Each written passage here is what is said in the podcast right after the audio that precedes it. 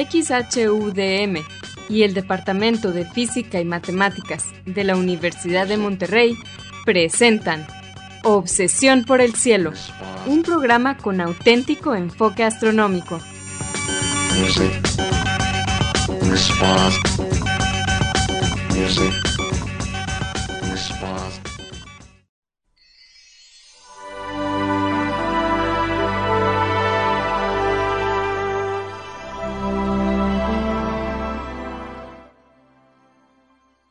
Muy buenas tardes, sean todos bienvenidos a Obsesión por el Cielo, el único programa con enfoque astronómico y de exploración espacial en la ciudad de Monterrey y en la República Mexicana. Un servidor, Pedro Valdezada, profesor adjunto de Astronomía del Departamento de Física y Matemáticas en la Universidad de Monterrey, les desea la más cordial bienvenida a este programa número 1047 de Obsesión por el Cielo, con fecha del martes 26 de diciembre del año 2023. Esperamos que todos hayan pasado una muy feliz Navidad en compañía de sus familiares y amigos. En este programa comentamos y ponemos en perspectiva algunas de las noticias que se relacionan con el estudio del universo y con la exploración del espacio que se dieron a conocer en esta semana anterior. Y para ayudarme con esto quiero darle la bienvenida a mi coanfitrión Edgar Armada. Buenas tardes, Edgar. Ese soy yo. Buenas tardes, Pedro, y buenas tardes a todos nuestros amigos. Gracias por acompañarnos. De mi parte también una bienvenida a nuestro programa de hoy de Obsesión por el Cielo. Esperamos que lo disfruten. Como siempre, también un saludo a algunos de nuestros amigos en Radio UDEM que nos ayudan a que la transmisión de este programa salga siempre puntual y siempre sin errores por Radio UDEM en el 90.5 de FM. En el área metropolitana de Monterrey y pues hoy tengo a Antonio Calderón, a Vicente Magallanes y a Marco Cobos. A ustedes y a todos los demás que tenemos presentes, aunque no los hayamos mencionado, gracias por su apoyo a lo largo de todos estos años y pues aquí seguimos en un programa más. Les recordamos que se pueden comunicar con nosotros, el correo electrónico es obsesionporelcielo@gmail.com. Obsesión por el Cielo es en minúsculas, sin acentos ni espacios. También nos pueden dejar preguntas, comentarios y sugerencias en la página de Facebook de Obsesión por el Cielo o en la cuenta de Twitter de @oporelcielo. Si quieren escuchar programas anteriores, también lo pueden hacer visitando la página de internet obsesionporelcielo.net. Ahí encontrarán las ligas de cada programa que se almacena en formato de podcast y que se distribuye gratis a través del sitio de hospedaje de podcast de Podbean. También en obsesionporelcielo.net van a encontrar 4 audios que hemos titulado Un paseo por el cielo. Este fue un proyecto patrocinado por la Unión Astronómica Internacional y consistió de grabar una serie de audios en español que describen las constelaciones, las mitologías y los objetos de interés que encontramos dentro de ellas. Son 4 audios, es uno para cada estación del año. Bien, Edgar, ¿cuáles son las noticias de esta semana?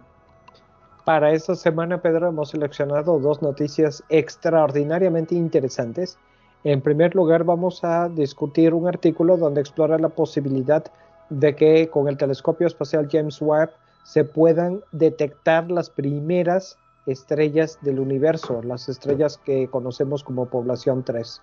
Después vamos a platicar sobre un estudio que a mí me gustó, aunque los resultados hayan sido negativos, en el cual un grupo de investigadores busca detectar anomalías en los tránsitos de planetas cuando pasan frente a sus estrellas, tratando principalmente de buscar huellas de alguna tecnología de una avanzada civilización en esas estrellas lejanas.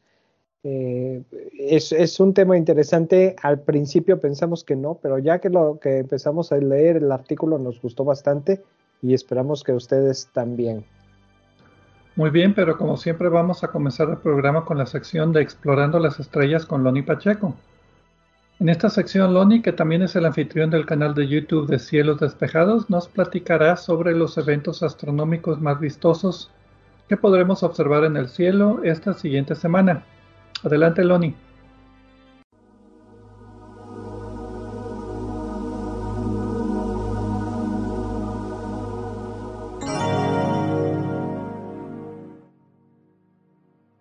Hola amigos, Soy Pablo Lonnie Pacheco, instructor de astronomía en el Observatorio de las Termas de San Joaquín, donde me encuentran todos los fines de semana. También soy conductor del canal de YouTube Cielos Despejados, tu canal de ciencia y astronomía en español. Bienvenidos a este espacio dedicado a los eventos celestes venideros. Esto es del 26 de diciembre de 2023 al 2 de enero de 2024. Los horarios estarán dados en tiempo del centro, que es válido para Monterrey, Guadalajara y Ciudad de México. De martes a martes, veremos a la luna menguar mientras cruza las constelaciones de Taurus, Auriga, Gémini, Cáncer y Leo. ¡Qué interesante!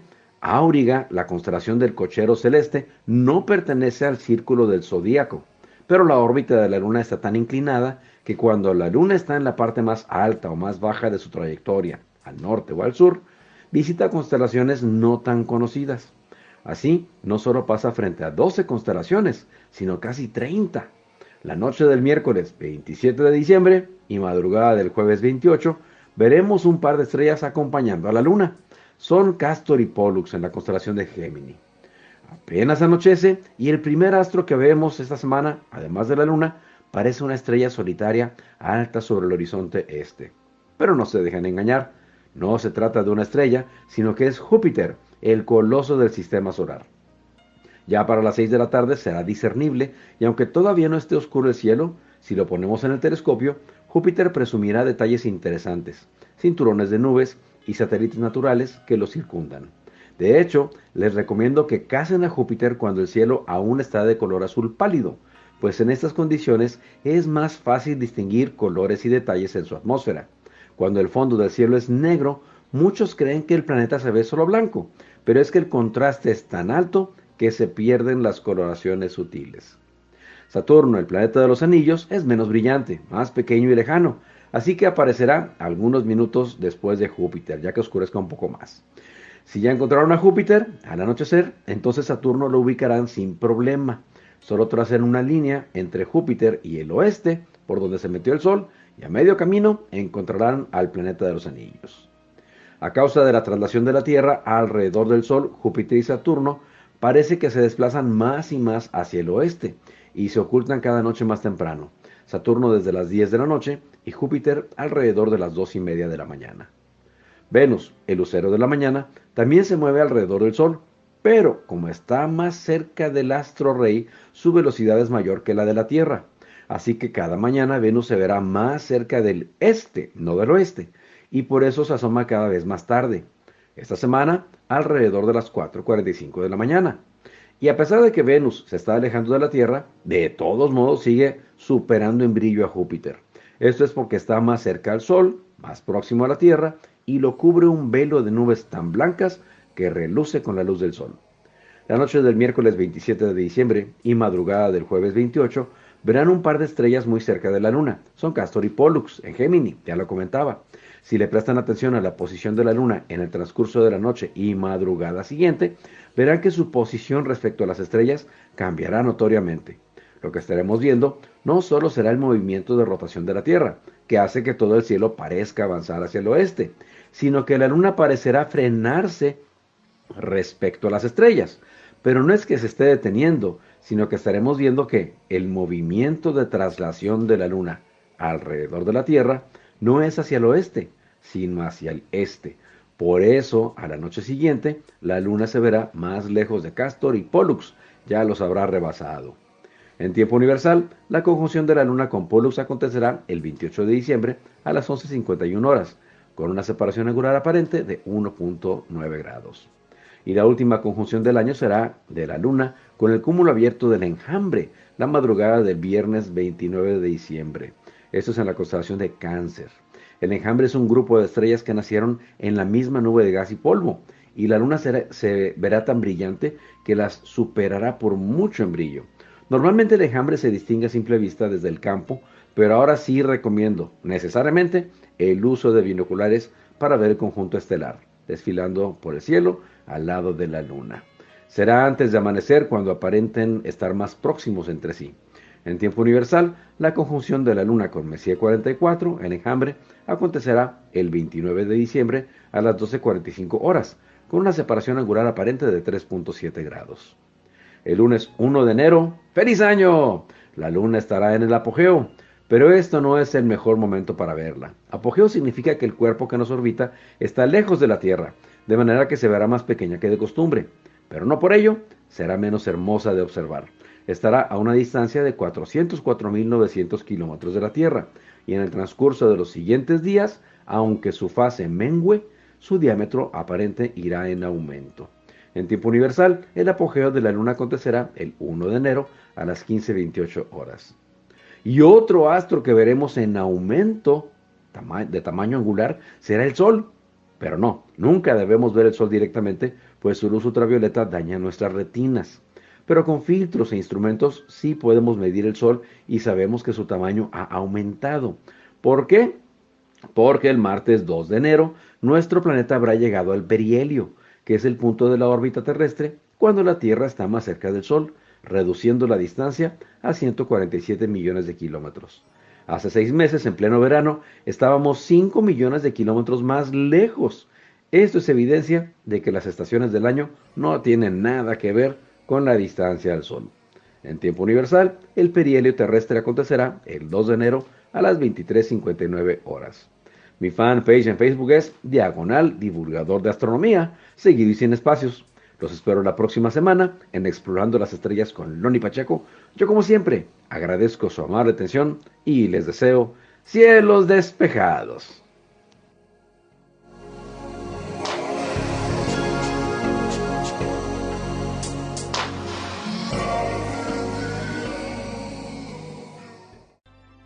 Gracias, Lonnie, por tus efemérides astronómicas de esta semana.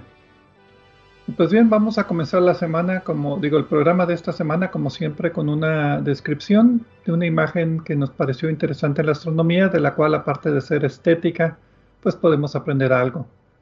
En este caso, como tema navideño, tenemos el cúmulo de estrellas NGC 2264, también conocido como el Cúmulo del Árbol de Navidad. Y este pues es un cúmulo abierto de estrellas joven, entre 1 y 5 millones de años de antigüedad las estrellas. Está a 2.500 años luz de distancia y esas estrellas son poquitas, no había muchas estrellas. Y tienen entre 10% la masa del Sol y 7 veces la masa del Sol, o sea, no hay estrellas muy masivas.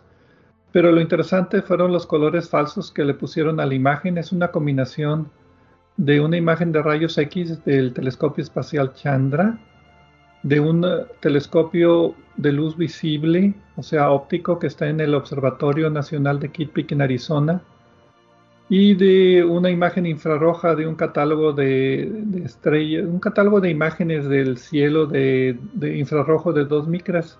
Entonces lo que le hacen es les asignan los colores y en este caso rotan la imagen para que se vea como un pinito de Navidad que está pues parado. Muy bonita la imagen. Sí, y sobre todo hay una versión animada en la cual las estrellas del cúmulo parpadean.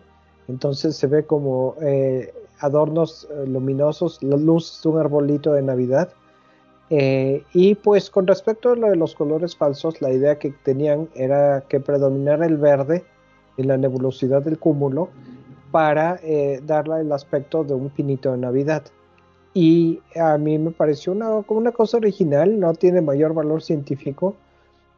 Con respecto a lo de los colores falsos, quiero decir que realmente todas las imágenes que vemos, incluso los que vemos con nuestros primeros ojos, con nuestros propios ojos, en cierta manera son colores falsos, porque no se está la sensibilidad a la luz, a los colores de cada persona varía levemente, y también incluso cuando hacíamos fotos astronómicas con medios químicos, la sensibilidad a los colores de cada tipo de material, incluso lotes de las mismas placas o películas, tenían sensibilidad a los colores ligeramente distinta y había que calibrar esto.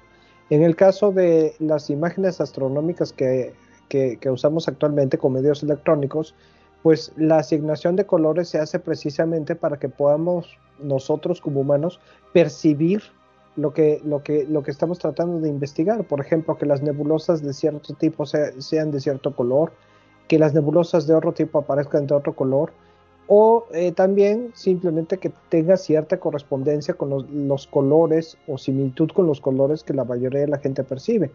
Pero aunque si buscan otras imágenes de este cúmulo, el NGC 2264, van a ver otros colores totalmente distintos. No obstante, me pareció muy original lo que hicieron. ¿Quién lo hizo, Pedro?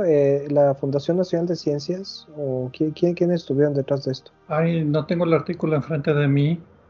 No me acuerdo exactamente quién fue. Vamos a poner la liga en las notas del programa para aquellos que quieran ver el video que mencionabas. Que a propósito, los colores usaron el azul y el blanco para la emisión de rayos X que viene de las estrellas, no de la nebulosa. Las estrellas jóvenes, como las que hay en este cúmulo, son muy susceptibles a tener destellos de rayos X por el campo magnético que se está formando apenas en las estrellas. Entonces, de repente, estos destellos los simularon como los foquitos que tú mencionabas, cuando están al máximo, cuando están mínimo, asumiendo que todos lo hacen al mismo tiempo, simultáneamente. Entonces, por eso parece que se prende y se apaga. El color verde es el color de luz visible, convenientemente las hojitas del pino de Navidad. Y después las estrellas también las utilizaron en blanco, porque, bueno, utilizaron el blanco para representar el infrarrojo, porque estas estrellas jóvenes también son brillantes, más brillantes en el infrarrojo que la luz visible. Entonces, si vieran nada más el componente de luz visible, se vería nada más la nebulosa y unas cuantas estrellas. Si vieras el componente de luz infrarroja, verías nada más las estrellitas y algo de la nebulosa. Y en rayos X serían los puntitos brillantes, o sea, los foquitos de Navidad. Entonces sí hay algo que aprender de este cúmulo, de esta imagen bonita. Y pues ya me está haciendo competencia, la quiero poner como fondo de pantalla para mi computadora. Sí, a veces cada semana cambiamos los fondos de pantalla, ¿no? Bueno, aquí yo nada más tengo el boletín de prensa de la NASA, el que nos mandan a nosotros y a todos los que no somos nosotros también. Y dice que, bueno, tiene varias fuentes para las imágenes. Desde luego el telescopio de rayos X Chandra, el de Kitt Peak que mencionabas, etcétera. Pero dice que los autores del procesamiento de imagen acredita a la NASA, las CXC, que no recuerdo qué es, a dos personas, a Flatter y J. Major. Entonces pues habrá que investigar más, porque un poco escueto el boletín de prensa, más énfasis en la imagen. Sí, esta semana no hubo muchas noticias por cuestiones navideñas. Yo creo que todo el mundo está tomando vacaciones. Sí, y seguro se pusieron a jugar con esta imagen y pues salió esto y pues es divertido y entretenido.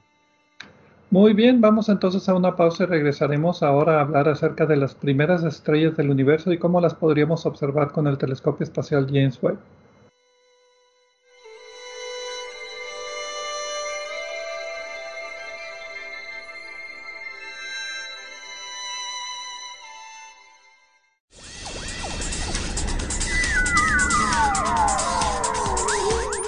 Sigue explorando el cielo con nosotros. En un momento, continuamos.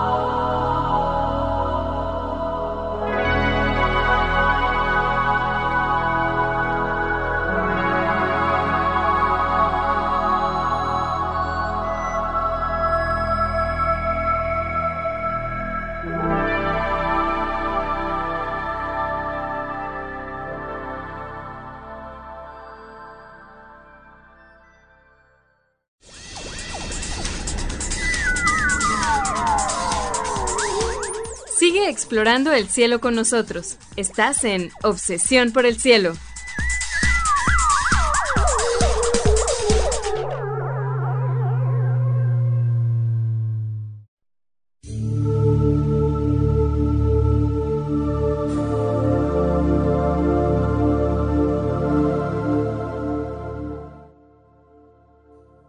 Regresamos a Obsesión por el Cielo con las noticias astronómicas de esta semana. Un servidor, Pedro Valdez y Edgar Armada. En la primera parte de este programa, Lonnie Pacheco nos compartió sus efemérides astronómicas para este fin de año ya. Y nosotros presentamos una imagen muy bonita de una nebulosa. Es un cúmulo abierto de estrellas que todavía tiene la nebulosa de donde se formó, pero con cierto procesamiento de colores falsos y rotación de imágenes y sobreposición de diferentes longitudes de onda, parece un pinito de Navidad muy apropiado para esta temporada. Y ahora nos toca hablar acerca de las primeras estrellas del universo. La publicación se titula La detección y caracterización de estrellas altamente magnificadas con el telescopio espacial James Webb. Prospectos para encontrar la población 3.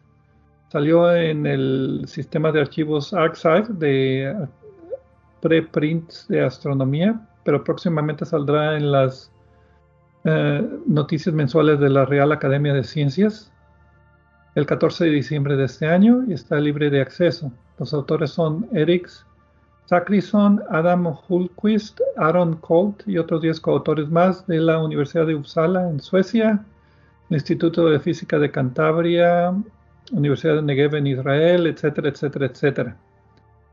Básicamente lo que los autores hacen es ofrecer un modelo para encontrar la primera generación de estrellas del universo y cómo podían encontrarse utilizando el telescopio espacial James Webb y lentes gravitacionales, una tarea muy, muy, muy difícil. Pero primero, ¿qué son estos de las primeras estrellas? Población 3. ¿Por qué población 3 para las primeras estrellas? Sí, ¿por qué población 3 y no población 1? Porque los astrónomos somos bien contreras. La población 1 viene siendo la población de estrellas actuales en los discos de las galaxias espirales que contienen alta metalicidad. Población 2 de estrellas son poblaciones, otra vez, como siempre en astronomía, todo lo que no sea hidrógeno y helio se considera un metal. Entonces todo lo que no sea hidrógeno y helio es producido en reacciones nucleares dentro de estrellas y combinado con otras regiones de formaciones de estrellas cuando se hacen supergigantes rojas o nebulosas planetarias o explotan como supernovas. Y estos, iba a decir contaminantes, no son contaminantes, ¿cómo son? Bueno, aquí hay una controversia y los que escuchen este programa con frecuencia ya la conocen. Cuando se trata de aumentar los elementos metálicos en lo que sea, Pedro dice que estos elementos contaminan y yo digo que enriquecen. Enriquecen. Entonces, sí, si una estrella es más metálica, nuevamente lo que no es hidrógeno y helio, yo digo que está enriquecida con estos elementos más pesados y Pedro dice que está contaminada. Ustedes, bueno, desde luego, nuestro queridísimo público, pueden usar el término que les guste, el que quieran. En este caso, como decía, la población 1 son estrellas que están altamente contaminadas o enriquecidas, como nuestro Sol, que ya es una segunda, tercera, cuarta generación de estrellas. La población 2 viene siendo las estrellas que tienen hidrógeno y muy poquitos metales. Se dice que son estrellas de segunda generación, porque las primeras estrellas, la de mera primera generación, son las que nada más tienen puro hidrógeno.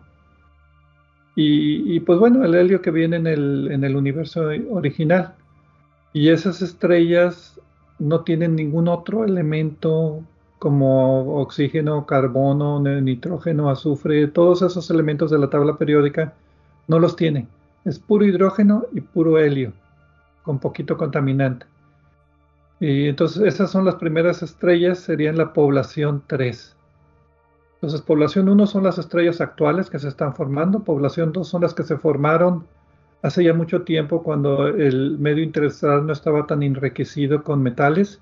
Y población 3 son las primeritas generaciones de estrellas hace miles de millones de años, que esos no tienen nada de metales.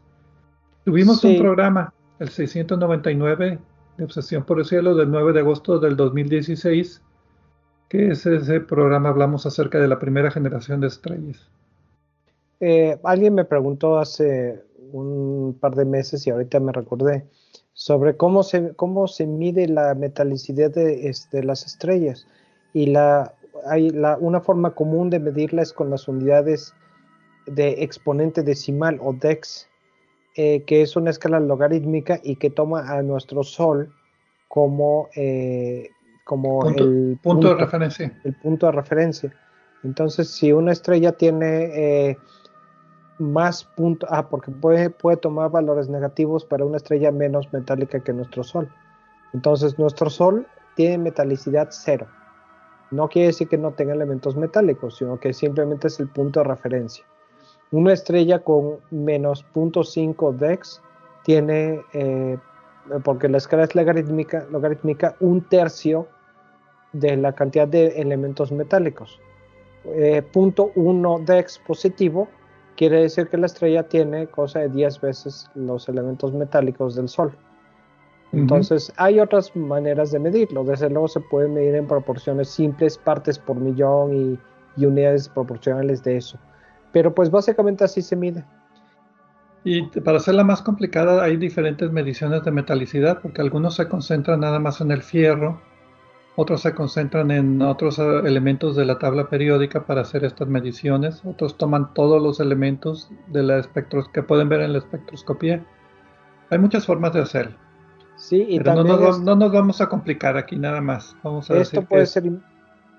Perdón, Pedro, termina. Sí, no, sigue. No, esto puede ser importante porque en algunos casos, no depende de lo que uno esté haciendo, no importa qué elementos sean, nada más nos da una idea de la metalicidad de la estrella. En otros casos, si estamos... Bueno, lo importante es que comparemos manzanas con manzanas. Si estamos considerando la abundancia de hierro para una estrella, hay que considerar otras comparaciones usando esa misma abundancia de hierro. En el caso de algunas supernovas o otras estrellas o objetos exóticos, el tipo de elementos y núcleos que hay en la estrella puede ser importante. Entonces, como tú dices, hay muchas variantes, pero pues ya con esto les dimos una mini introducción al tema, ¿no? Y lo importante es que entre mayor metalicidad, la estrella tiende a formarse con menos masa, porque el enriquecimiento o la contaminación de los metales es una fuente de presión de radiación, o sea, la radiación de la estrella empuja esos metales hacia afuera y el metal arrastra el hidrógeno y el helio y otros gases. Y entonces, entre menos metálica sea la estrella, más masiva tiende a formarse. Entonces la idea es que estas estrellas de población 3 de puro hidrógeno y helio no tienen ese freno a la masa de formación, y puede haber estrellas mínimo tenían como 10 veces la masa del Sol y máximo hasta 1000 veces la masa del Sol. Entonces esa primera generación de estrellas entre 50 y 100 millones de años después del Big Bang, sería la primera generación de estrellas, son excesivamente masivas y explotaron muy violentamente como supernovas, dejando hoyos negros y estrellas de neutrones por todos lados. Son muy diferentes a las estrellas que se forman ahora. Bueno, esto es lo que pensamos, porque no hemos visto una sola. De eso se trata este artículo, tenemos que encontrarlas. Por lo mismo de que son estrellas pensamos que son estrellas muy masivas, lo lógico es pensar, las estrellas masivas siempre... fusionan su hidrógeno rapidísimo y se quedan sin combustible y viven muy poco en comparación de estrellas de baja masa. Algunas de las estrellas más antiguas que hemos detectado, y esas sí las hemos visto, estrellas de baja masa que tienen 10.000, 11.000 millones de años. Algunas llegan casi al límite del origen del universo, pero esas no son población 3. La idea también es que estas estrellas, la luz de estas estrellas terminó con la era oscura. Antes no había estrellas, entonces no había luz que se produciera por estrellas. Entonces la luz de estas estrellas comenzó a quitarle los electrones de los átomos de hidrógeno y empezó lo que se llama la era de reionización. Entonces es otro ambiente completamente diferente. Además tampoco tenían planetas, porque los planetas se forman también de material que se formó de otras estrellas, no nada más hidrógeno y helio. Júpiter tiene un núcleo de metales pesados y el exterior es de hidrógeno y helio. y además pues son difíciles de identificar este tipo de estrellas porque están muy lejos en el universo y se necesita la potencia de lo que se llama lente gravitacional para magnificar la imagen. Entonces, una de las misiones del telescopio espacial James Webb, que empezó el Hubble desde antes, es tratar de encontrar estas estrellas magnificadas por lentes gravitacionales, observando estos cúmulos de galaxias que tienen esta amplificación por la gran cantidad de masa que tienen. Entonces, si quieres saber más acerca de estos lentes gravitacionales, tenemos el programa 633, el 1 de diciembre de 2015, donde hablamos de lentes gravitacionales y cómo los utilizamos para ver más allá, más lejos del universo. El problema, pues, es que no en todos lados hay lentes gravitacionales, hay muy pocos cúmulos con suficiente lente gravitacional para buscar este tipo de estrellas. ¿Te acuerdas de Matusalén? Sí. La estrella, una estrella de, corrígeme si no recuerdo correctamente, pero me parece que es una de las estrellas más antiguas, si no es que la más antigua. Que fue encontrada en un lente gravitacional, que al parecer era una estrella muy masiva, una supernova. No estoy muy seguro porque no encontré el artículo otra vez buscando a Matusalén, pero es una de estas estrellas no necesariamente de primera generación, pero a lo mejor la segunda generación que se encontró en un lente gravitacional. Entonces, ahora, esa estrella como que abrió este nuevo estudio de estrellas antiquísimas. Bueno, desde que con el telescopio Webb empezamos a detectar las primeras galaxias, bueno, y de hecho, desde antes de que estuviera el Webb en servicio, cuando ya se sabía que íbamos a llegar a este punto, empezó a hablarse de detectar las primeras estrellas. Y esto es problemático porque estas estrellas, como tú dices, no se pueden observar directamente.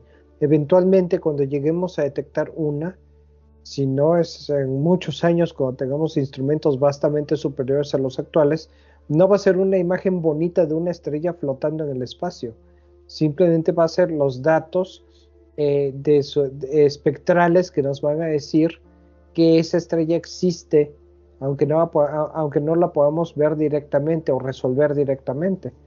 Más si empleamos los lentes gravitacionales. Y la razón por la que esto es necesario es porque simplemente nos ayuda a que la luz pueda ser detectada por el instrumento, a enfocar la luz a donde estamos nosotros para que pueda ser detectada.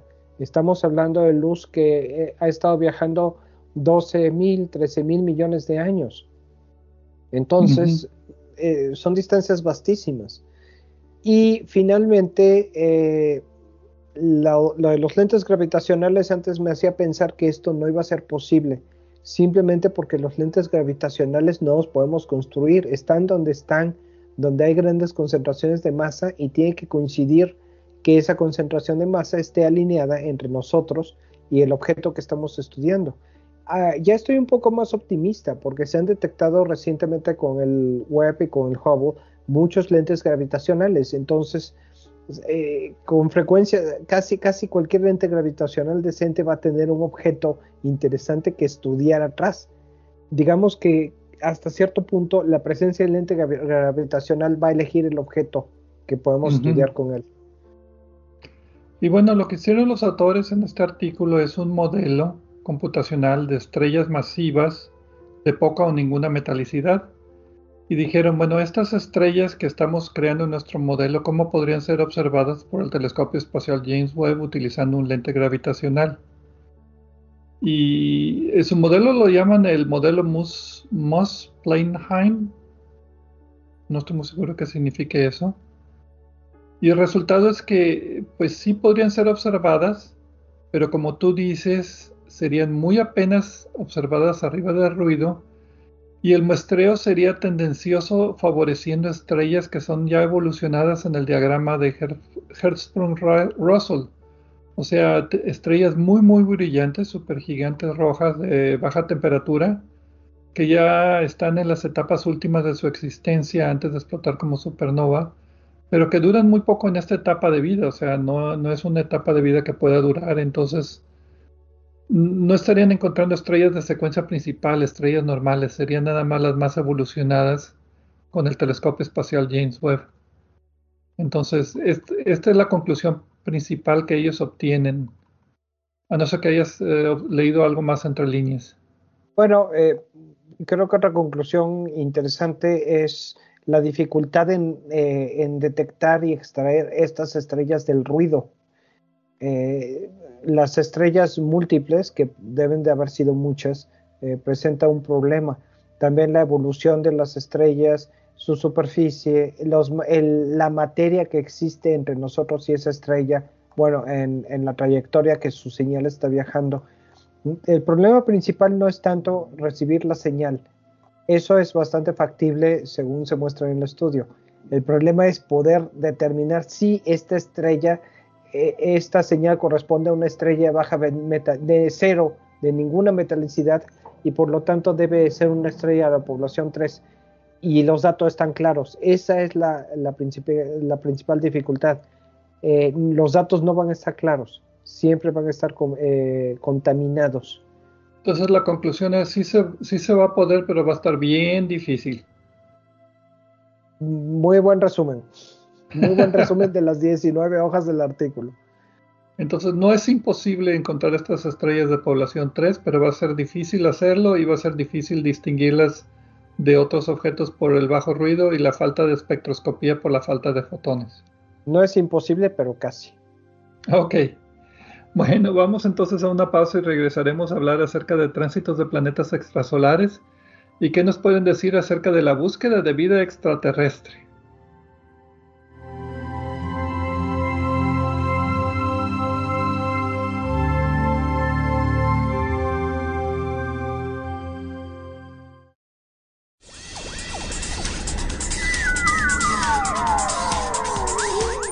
Sigue explorando el cielo con nosotros. En un momento, continuamos.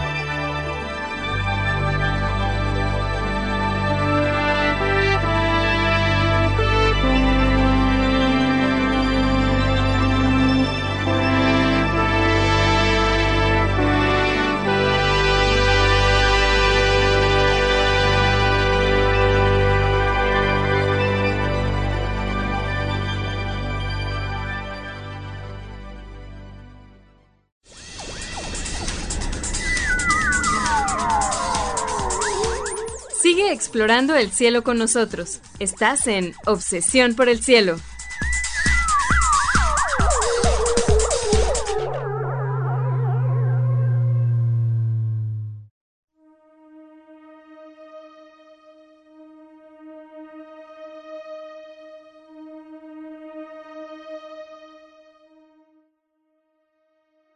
Regresamos aquí a Obsesión por el Cielo con las noticias astronómicas de esta semana.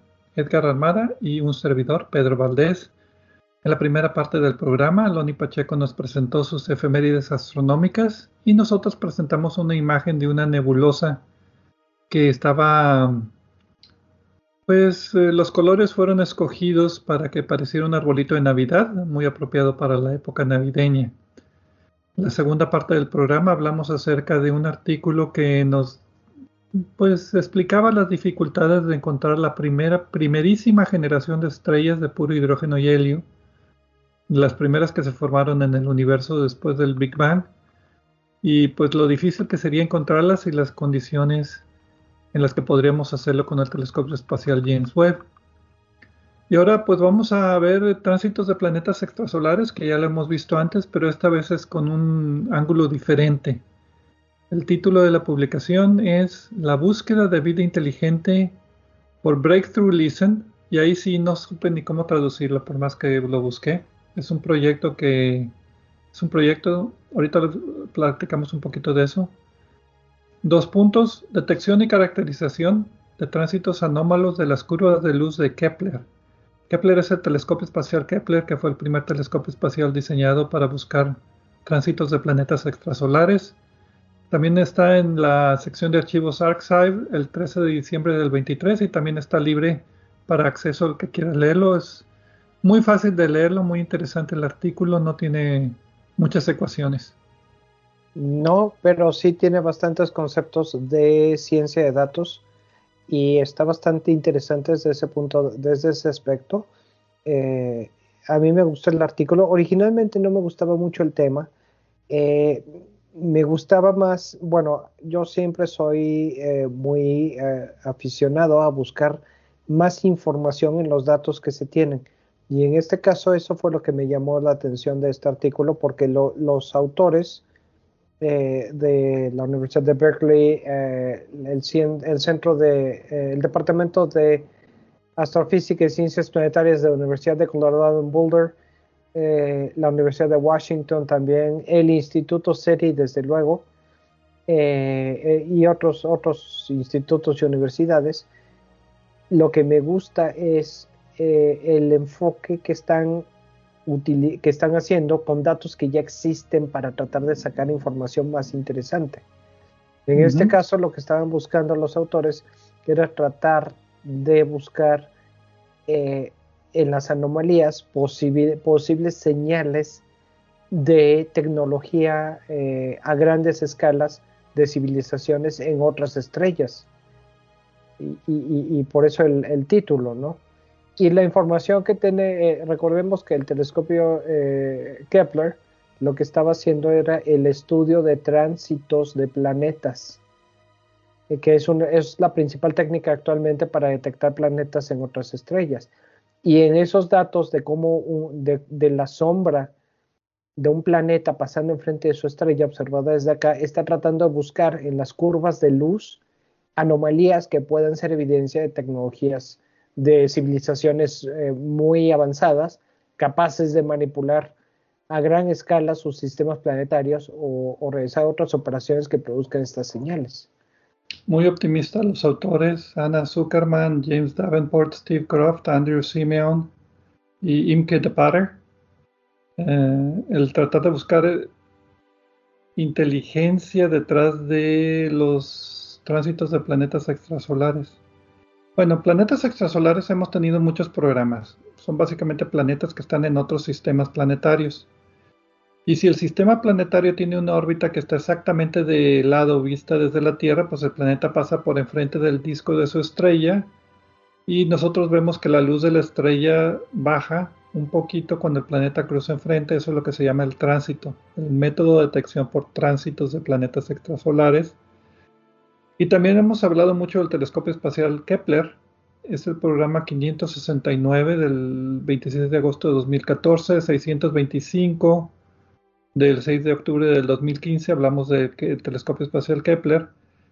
Y mucho resumen, el telescopio espacial Kepler estuvo activo entre 2009 y 2013, viendo la misma región del cielo, del plano de la Vía Láctea, entre Cygnus y Lyra, por ahí, en la Vía Láctea. Y tiene de 150.000 estrellas que observó, tiene confirmados 2.708 sistemas con exoplanetas. Entonces, lo que los autores hicieron es tomar este catálogo, literalmente todo el catálogo de Kepler, desde principio a fin, de todas estas estrellas, y analizar los tránsitos que observaron uno por uno. Generalmente lo que se hace con el telescopio espacial Kepler y otros proyectos, inclusive el que yo estaba involucrado, del Observatorio de la Universidad de Monterrey, es combinar todos los tránsitos en una sola curva de luz que tenga mucha resolución, que tenga mucha calidad. Pero el problema es que esto asume que todos los tránsitos son iguales. Y ellos dijeron, no, pues no necesariamente todos los tránsitos son iguales, puede haber tránsitos anómalos que no se parezcan a los otros tránsitos de la misma estrella y vamos a estudiarlos para ver qué podemos aprender de ellos. ¿Estoy bien? Sí, estás completamente bien. La cosa aquí es, lo que viene, pues obviamente es nuestra crítica sobre esta forma de buscar los datos, ¿no? Cuando combinamos todos los datos, asumiendo que esto es... que todos son iguales. Lo que está pasando, que todos son iguales. Pues tendemos a obtener curvas de luz bastante bien definidas y en general pues eso es una cosa buena. No en este caso, porque los investigadores aquí estaban buscando las anomalías. Por ejemplo, estaban buscando cuando uno de los tránsitos parece estar desfasado de otras de las observaciones, que ocurra antes o después. Otra de las anomalías posibles es que entre un tránsito y otro, la disminución en el brillo detectado sea diferente.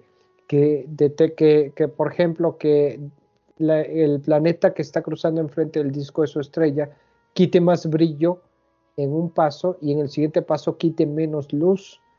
Esas son el tipo de anomalías que están buscando. Otra más... Bueno, de hecho, esta es la tercera de las que están buscando, es que no ocurran en el tiempo esperado.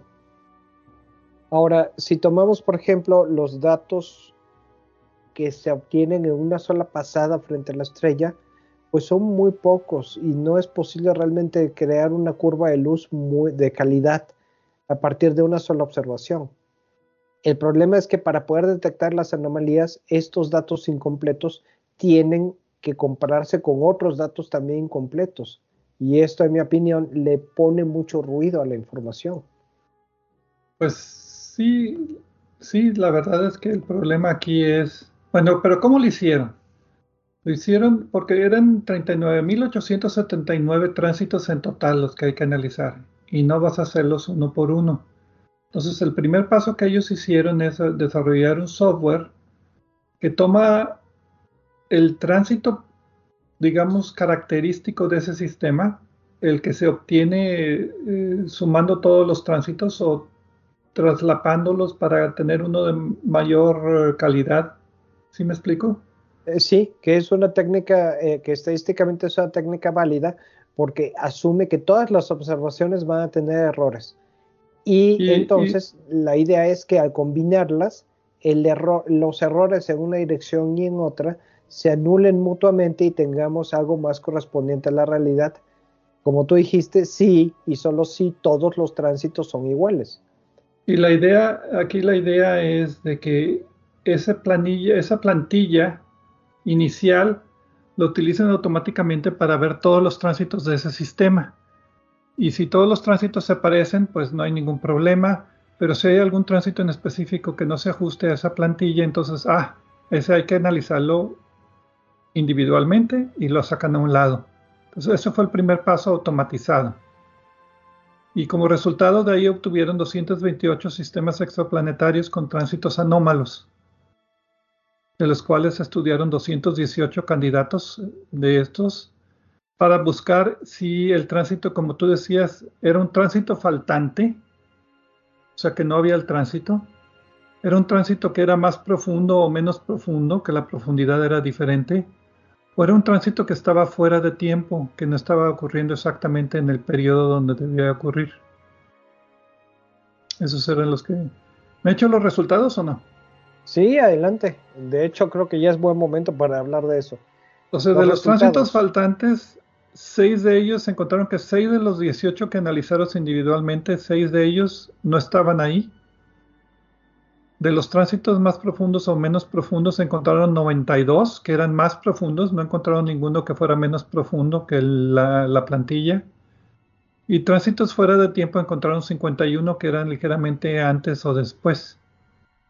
Pero después de examinarlos minuciosamente, manualmente, parece ser que contundentemente no hay ninguna civilización que esté manipulando la órbita de su planeta para causar estos problemas, que todos los problemas eran causados por lo que tú decías, ruido, por la falta de calidad de la imagen. Sí, la verdad es que los datos de Kepler no estaban diseñados para este tipo de estudios. En mi opinión, esa es la principal limitante. Sí me gusta lo que están haciendo. Lo que estábamos platicando antes de cuando estábamos preparando el programa era que no presentan una hipótesis de qué podría estar ¿Qué mega obra de ingeniería extraterrestre podría estar causando estas anomalías? Buscan anomalías nada más sin atribuirlas a un propósito o a una metodología para realizarlas. Entonces, eso es algo que le criticamos un poco a este estudio. No obstante, bueno, yo también esperaba que los resultados iban a ser que no encontraron nada contundente desde el punto de vista de ingeniería extraterrestre, pero sí pienso que el método puede ser útil, no para detectar huellas de ingeniería extraterrestre, sino para detectar otros fenómenos que ahorita no nos podemos imaginar. Estas anomalías pueden ser otra cosa o pueden ser un fenómeno completamente distinto, incluso pueden ser no tránsitos. Recordemos que los tránsitos también pueden estar contaminados por cambios en el brillo de la estrella, manchas en sus estelares, en sus superficies, etc. Y con los pocos datos que tienen, pues hay muchos fenómenos conocidos, pero también hay otros seguramente desconocidos que pueden empezar a investigarse detectando estas anomalías. Y pues ya tienen el software, entonces creo que tienen muchas más aplicaciones más allá de lo que los autores querían, ¿no? Sí, en realidad el problema era, como decía, mala calidad, o sea, mucho ruido en las imágenes. Como tú dices, variabilidad de la estrella, manchas en la estrella. Algunos tránsitos eran dos planetas transitando al mismo tiempo en el sistema, entonces parecía cosa rara así de coincidencia que los dos pasaran al mismo tiempo y por eso no se aplicaba a la plantilla. Pero pues ninguno fueron tecnoseñales, como tú decías, no era de esperarse, era demasiado optimista que encontraran algo así, pero pues alguien tiene que hacerlo y ahí está el software, que adivina cómo le llamaron, el software de análisis. No tengo que adivinar porque ya se da respuesta, pero dilo tú, Pedro. Batman. Sí, Batman, como el hombre murciélago del personaje de ficción, ¿no? Uh-huh. Entonces aquí, aunque el resultado es negativo, no se encontraron tecnoseñales para la búsqueda de vida extraterrestre. Pues sí, como tú dices, se aprendió del sistema y se puede aplicar en otros catálogos futuros de tránsitos de planetas extrasolares, como que tendrían dinero para quemar en este proyecto aquí. Y por otra parte, pues todos los datos están disponibles si alguien quiere hacer su propio análisis. Como tú dices, el artículo está interesante, no está difícil de leer, son 11 hojas y está en Archive, entonces tiene acceso libre, y pues a mí me gustó. No me gustó tanto el enfoque que le dieron, pero sí me gustó cómo trabajaron los datos. Sí. Y creo que la culpa no la tienen los investigadores, sino lo tienen los datos, pero por otra parte la misión no estaba diseñada para buscar esto. Entonces, la forma en la que estaba recolectando datos tenía otro propósito, pero siempre es válido y siempre es útil el revisar los datos originales para sacarles con nuevos enfoques, nuevas técnicas, nuevas tecnologías, más información. O cuando aprendemos sobre otro fenómeno, el buscar ese fenómeno en los datos que ya tenemos, que ha sido muy útil en la astronomía en muchas ocasiones. A mí lo que me hizo un poco de ruido en el artículo es que no explicaban cuáles podrían ser los posibles efectos de tecnoseñales. Por ejemplo, si el tránsito no estaba ahí en el catálogo, pues era que no estaba por una señal falsa, o sea, que estaba malamente catalogado, o porque la órbita del planeta fue cambiada por los extraterrestres. O si el tránsito era más profundo que de costumbre, ¿cómo lo hicieron más grande el planeta en un solo tránsito? O si estaba fuera de tiempo, ¿cómo retrasaron el planeta de la órbita o lo adelantaron? ¿O movieron una luna enfrente? No había mucha explicación de qué tipo de tecnoseñal estaban buscando. No, eso es lo que estábamos platicando antes cuando estábamos preparando el programa. Dice los qué es el artículo, le faltan los cómo y los porqués. Pero pues todo artículo tiene sus limitaciones, ya saben, lo que siempre está al final de cada artículo, hacen falta más investigaciones. Pues sí mencionan que una de las formas de que una tecnología podría engañarnos en un tránsito es utilizando un láser apuntando hacia nosotros durante el tránsito para que el tránsito apareciera menos profundo que de costumbre, porque tendrían la luz extra, pero pues se me hace más bien como una broma extraterrestre que una posibilidad realista. Sí, una broma pesada extraterrestre. Y por otra parte, también existe la hipótesis de que las señales extraterrestres, conforme va avanzando cualquier tecnología, igual que ha pasado en la Tierra, utilizan la energía de manera más eficiente. Y entonces las huellas, es más difícil detectar las huellas y separarlas de eventos naturales. Esa es otra teoría que entra en conflicto aquí. Pero Pedro, ya nos pasamos un poco del tiempo. Bueno, pues muchas gracias a todos por escucharnos aquí en Obsesión por el Cielo esta semana. Que todos tengan un feliz año, y el próximo programa de Obsesión por el Cielo vamos a tener un resumen de lo que nos parecieron las noticias astronómicas más interesantes del 2023. No se lo pierdan. Hasta el próximo año.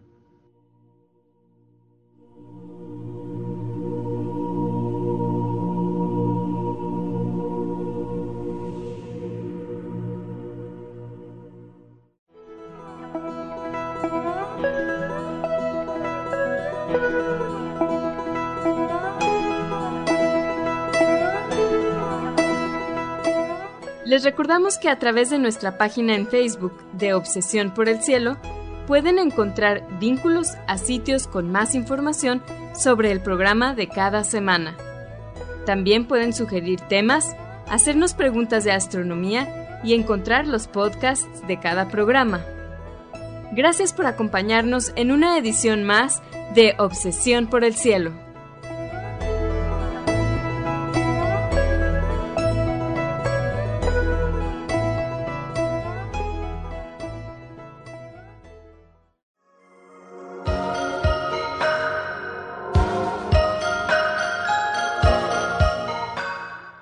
Sintonizas XHUDM 90.5 frecuencia modulada, 3000 watts de potencia, transmitiendo desde el Laboratorio de Medios de la Universidad de Monterrey, Avenida Morones Prieto 4500 Poniente, Colonia Jesús M. Garza, San Pedro Garza García, Nuevo León, México.